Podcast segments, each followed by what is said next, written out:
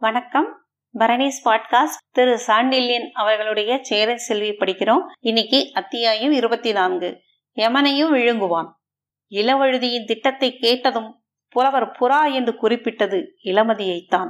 அந்த ஊமை இளவரசிக்கு அன்று மிக பொருத்தமாகவே இருந்தது. வெள்ளை கலை உடுத்தி வெள்ளை பணிகள் பூண்டு அசல் வெள்ளை புறாவைப் போலவே இளவரசி அன்று இளவழுதியின் அறையில் உட்கார்ந்திருந்தாள்.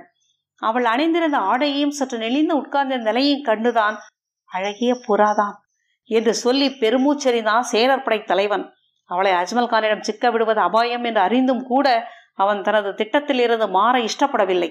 புலவருடைய செவ்விய முகம் சினத்தால் அதிகமாக சிவந்து விட்டதையும் அவர் தனது மார்பில் இருந்த ருத்ராட்சத்தை நெருடிய போது அது ஒருவேளை பொடியாகி விடுமோ என்று அச்சப்படும் அளவுக்கு புலவர் தனது திண்ணிய விரல்களால் அதை நெருக்கி பிடித்ததையும் கண்ட இளவழுதி அதற்கு மசிந்தான் இல்லை.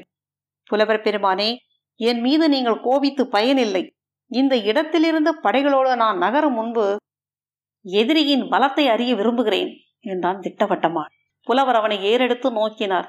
பெண்ணை முன்னே விட்டு அவன் அளிக்கும் பாதுகாப்பில் செயல்பட விரும்பும் நீ ஒரு வீரனா? என்று வினவினார் கடுப்பான குரலில். இளவழுதி இளநகை கொண்டான். என்னை விட பெரிய வீரர்கள் இப்படி செய்திருக்கிறார்கள் என்று சுட்டிக்காட்டினான். யாரோ? புலவர் கேள்வியில் வெறுப்பு மண்டி கிடந்தது. அர்ஜுனன். அர்ஜுனனா? ஆமாம். பெண்ணாயிருந்து ஆணாகிவிட்ட சிகண்டியை முன்னால் நிறுத்தி அவள் பெண்ணாக இருந்த காரணத்தால் பீஷ்மர் வில்லை தொடாது இருக்கையில் அம்புகளை தொடக்கவில்லையாய் அர்ஜுனன்? புராண ஓமை வேறா இதில் புராணங்கள் தானே நமக்கு வழிகாட்டிகள்? என்ற இளவழுதி. புலவரே அந்த சிகண்டி வீரம் இல்லாதவன். ஆனால் இளமதி வீரத்தின் சின்னம் எந்த நிலையையும் சமாளிக்க அவளால் முடியும் என்றான். அதற்காக எரிச்சலுடன் விரும்பினார் இளவழுதி அவரை எரிச்சலை லட்சியம் செய்யவில்லை. அஜ்மல் கான் என்னை தொடராதபடி இளமதி அவனை நமது படைத்தளத்துக்கு அழைத்துச் செல்ல வேண்டும் என்றான் இளவழுதி நமது படைகளை அவன் நன்றாக கணக்கெடுத்துக் கொள்ள வேண்டும் என்பது உன் எண்ணமா? வினவினார் புலவர். அல்ல நமது படை முழுவதையும் அவன் பார்வையிட தேவையில்லை. ஒரு பகுதியை கண்டால் போதும். அஷ்டமுடி ஏரியின் இக்கரையில் இளமதி படகுடன் காத்திருக்கட்டும். அஜ்மல் கான் என் உடையில் வருவான். படகு பாதி தூரம் ஏரியில் சென்றதும் அரசகுமாரியை அச்சுறுத்தி தன்னை அக்கரைக்கு அழைத்துச் செல்லும்படி கட்டளையிடுவான். வைத்து செல்லட்டும் அரசகுமாரி. ஆனால் அக்கரையில் பாதி தூரத்துடன் அவன் திரும்பி வந்து விடுவான். கூறினான் இளவழுதி. எதற்காக திரும்புவான்? புலவர் விசாரித்தார். அஜ்மல் கான் அங்கு வருவதே படைகளை கணக்கெடுப்பதற்கல்ல. படை பிரிவுகளை பற்றி நான் சொன்னது உண்மையா என்பதை அறியவே வருகிறான். அவன் ஆசையை நாம் பூர்த்தி செய்துவிட்டால் என்னை நம்புவான். அந்த நம்பிக்கைதான் இறுதியில் அவனை அழிக்கும் என்று கூறினான் படைத்தலைவன். நம் படைகளை காட்டி அவனை திருப்தி செய்து உன்னை நம்ப வைப்பதால் எப்படி அவன் அழிந்து போவான்? என்று புலவர் மீண்டும் கேட்டார். நான் நம்பிக்கை மோசம் செய்வேன். நீயா? ஆம். சற்று முன்புதான் அரசர் போர் திட்டத்தை அஜ்மல்காரிடம் காட்டிக் கொடுத்தேன். அடப்பாவி அதில் அனுகூலம் இருக்கிறது. காட்டி கொடுப்பதில் நம்பிக்கை மோசம் செய்வதில். இதெல்லாம் சாதாரண மனித வாழ்க்கையில் அரசியலில் போரில் இதையெல்லாம் ராஜதந்திரம். இதை கேட்ட புலவர் மட்டுமல்ல இளமதியும் அதிர்ச்சி நிரம்பிய விழிகளை படைத்தலைவர் மீது திருப்பினாள். அந்த பார்வையில் மண்டி கிடந்த இகழ்ச்சியை இளவழுதி கவனிக்கவே செய்தான். அந்த இகழ்ச்சியை உச்ச நிலைக்கு கொண்டு போக தன் மடியில் இருந்த பட்டு சிலையும் எடுத்து இளவரசி கையில் கொடுத்தான். இளவரசி அதை எடுத்துக்கொண்டு எழுந்தாள். புலவரும் உடன் எழுந்தார். இருவரும் விளக்குழியில் அந்த சீலையை பார்த்தனர். இளமதியின் கண்கள் உக்கிரத்தை கக்கின. இது என் தந்தை ரகசியமாக வைத்திருக்கும் போர்த்திட்ட சீலை. இது உங்களுக்கு எப்படி கிடைத்தது? என்று சீறினாள் இளமதி. இளவழுதி மஞ்சத்தில் உட்கார்ந்தபடி அலட்சியமாக சொன்னான் மன்னரே என்னிடம் கொடுத்தார் என்று. புலவர் கண்கள் நெருப்பி கக்கின. நம்பி கொடுத்தார் என்றும் சொன்னார் நெருப்பு குரலிலும் பொறி பறக்க. ஆம் என்றான் படைத்தலைவன் சர்வ சாதாரணமாக நம்பிக்கை மோசம் செய்திருக்கிறாய் என்றார் புலவர் நடுங்கும் குரலில். சேர நாட்டு படைத்தலைவனை அப்படி அவமரியாதையாக பேசக்கூடாது என்று கேட்டுக்கொண்டான் இளவழுதி நீ படைத்தலைவனா? இல்லை இன்றுடன் ஏன்? இந்த வினாடியுடன் உன் படைத்தலைமை ஒழிந்தது. மன்னரிடம் சொல்லி உன்னை சிறையிட சொல்கிறேன் என்று கூறினார் புலவர். இளவழுதி ஆசனத்தை விட்டு எழுந்தான். புலவரே அனாவசியமாய் காலம் கடத்தாதீர்கள். மன்னர் எனது பதவியை நீக்கும் வரை நான் படைத்தலைவன் தான். ஆகையால் இருவரும் சொல்வதை கேளுங்கள். நாளை இரவு நான் கடற்கரைக்கு செல்வேன்.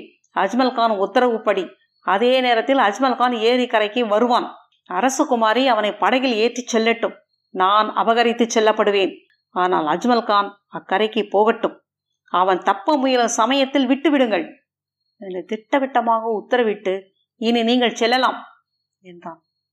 ஆனால் புலவர் நகரவில்லை இளமதியும் அசையவில்லை. இதில் என்ன சாதிக்க முயலுகிறாய்? என்று புலவர் வினவினார் படைத்தலைவனை நோக்கி. போக போக தெரியும் இப்பொழுது நான் எதுவும் சொல்வதற்கில்லை சொன்னபடி செய்யுங்கள் என்று கூறிவிட்டு வாயிற்படி அருகே சென்று அரைக்கதவை திறந்து விட்டான் அந்த குறிப்பை உணர்ந்து கொண்ட புலவர் வாய் இளமதி இந்த இடத்தில் நிற்கவே எனக்கு பிடிக்கவில்லை. இந்த இளமதியையும் அழைத்து கொண்டு சென்றார். வாயிற்படி அருகே தாண்டும் முன்பு இளமதி தனது அழகிய விழிகளை அவன் மீது பாய்ச்சினாள். அந்த விழிகளில் நேசமில்லை பாசமில்லை. பரிதாபம் மிகுந்திருந்தது. சீற்றம் இருந்தால் கூட சகித்துக் கொண்டிருப்பான் இளவழுதி. அவள் பரிதாபம் அவன் இதயத்தை சம்மட்டி கொண்டு அடித்தது. தன்னை பற்றி மிக கேவலமான அபிப்பிராயம் அரசகுமாரிக்கு ஏற்பட்டு விட்டதை உணர்ந்ததால் பெருமூச்சு விட்டான் படைத்தலைவன். பதவியில் கிடைப்பது முக்கால்வாசி விரோதம் கெட்ட பெயர்.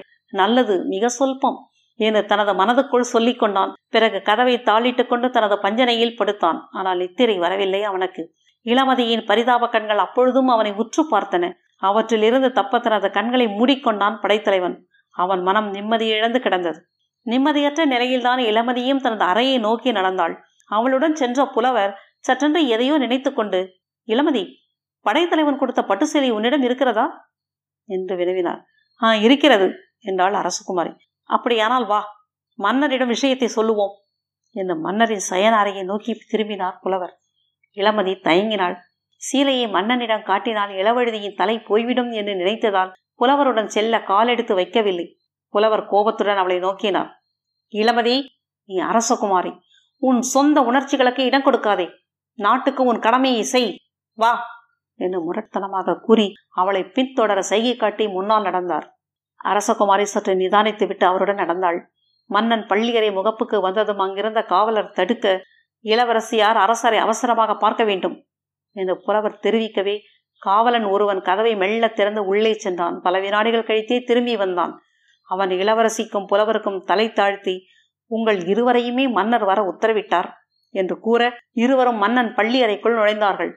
ரவிவர்மன் பஞ்சனியை விட்டு எழுந்து எதிரில் இருந்த வியாகிர ஆசனத்தில் அமர்ந்திருந்தான். புலவரும் இளவரசியும் உட்கார இரு ஆசனங்களை காட்டினான். புலவர் உட்காரவில்லை. மன்னா இந்த அகாலத்தில் உன்னை எழுப்ப இஷ்டமில்லை. ஆனால் அரசாங்க அலுவல் கட்டாயப்படுத்தியதால் வந்தோம் என்று பூர்வ பீடிகை போட்டார்.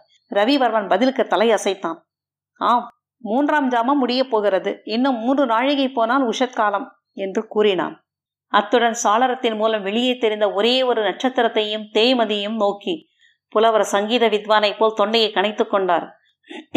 மன்னா உன் படைத்தலைவனை எத்தனை தூரம் நம்புகிறாய்? என்று வினவினார். மன்னன் சர்வ சாதாரணமாக புலவரை நோக்கினார். நீங்கள் எத்தனை தூரம் நம்ப சொன்னீர்களோ அத்தனை தூரம் நம்புகிறேன் என்றார் அந்த நம்பிக்கையை விட்டுவிடு என்றார் புலவர். ஏன்? மன்னன் குரலில் பதற்றம் ஏதும் இல்லை அவன் மோசக்காரன் என்றார் புலவர். அரசன் புலவர் மீது கண்களை நிலைக்க விட்டான். நீங்கள் கொடுத்தனுப்பிய ஓலைக்கும் இப்பொழுது செய்யும் மதிப்பீட்டிற்கும் சம்பந்தமில்லாமல் இருக்கிறது? என்று சுட்டிக்காட்டினான். ஆம் இப்பொழுதுதான் அவனை புரிந்து கொண்டேன் என்று கூறி இளவழுதி தன்னையும் அரசகுமாரியையும் அழைத்ததையும் அவன் அறையில் இட்ட உத்தரவுகளையும் விவரித்தார் புலவர். அத்துடன் அத்தாட்சி இதோ இருக்கிறது என்ற பட்டு சிலையையும் அரச குமாரியிடமிருந்து வாங்கி அரசனிடம் கொடுத்தார். ரவிவர்மன் கண்களில் விவரம் புரியாத சாயை ஒன்று படர்ந்தது அந்த பட்டு சிலையை கையில் வாங்கி விளக்குலியில் பார்த்தான் சேரமன்னன். பிறகு அதை திரும்ப புலவர் கையிலேயே கொடுத்தான். இப்பொழுது என்ன உத்தரவு?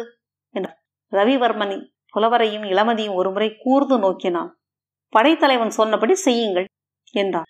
புலவருக்கும் ஏதும் புரியவில்லை இளமதிக்கும் பிரமை தட்டிய விழிகளை தந்தை மீது நாட்டினாள். இந்த பட்டு சிலை என்ன செய்யட்டும்? என்று வினவினாள். படைத்தலைவனிடமே கொடுத்துவிடு என்றான் ரவிவர்மன் குலசேகரன்? புலவருக்கும் இளமதிக்கும் ஏதும் புரியவில்லை. ஒருவரை ஒருவர் பார்த்து கொண்டனர். பிறகு வெளியேறினர் அறையை விட்டு. அவர்கள் சென்ற பின்பு ரவிவர்மன் இதழ்களில் புன்னகை ஒன்று அருந்தியது. சற்று ஏமாந்தால் படைத்தலைவன் யமனையும் விழுங்குவான் என்று இளவழுதியை சிலாகிக்கவும் செய்தான் உள்ளூர இருபத்தி நான்காவது அத்தியாயம் சுவாரஸ்யமாக படித்து முடித்து விட்டோம் விரைவில் இருபத்தி ஐந்து அத்தியாயத்தில் சந்திப்போம். வணக்கம்.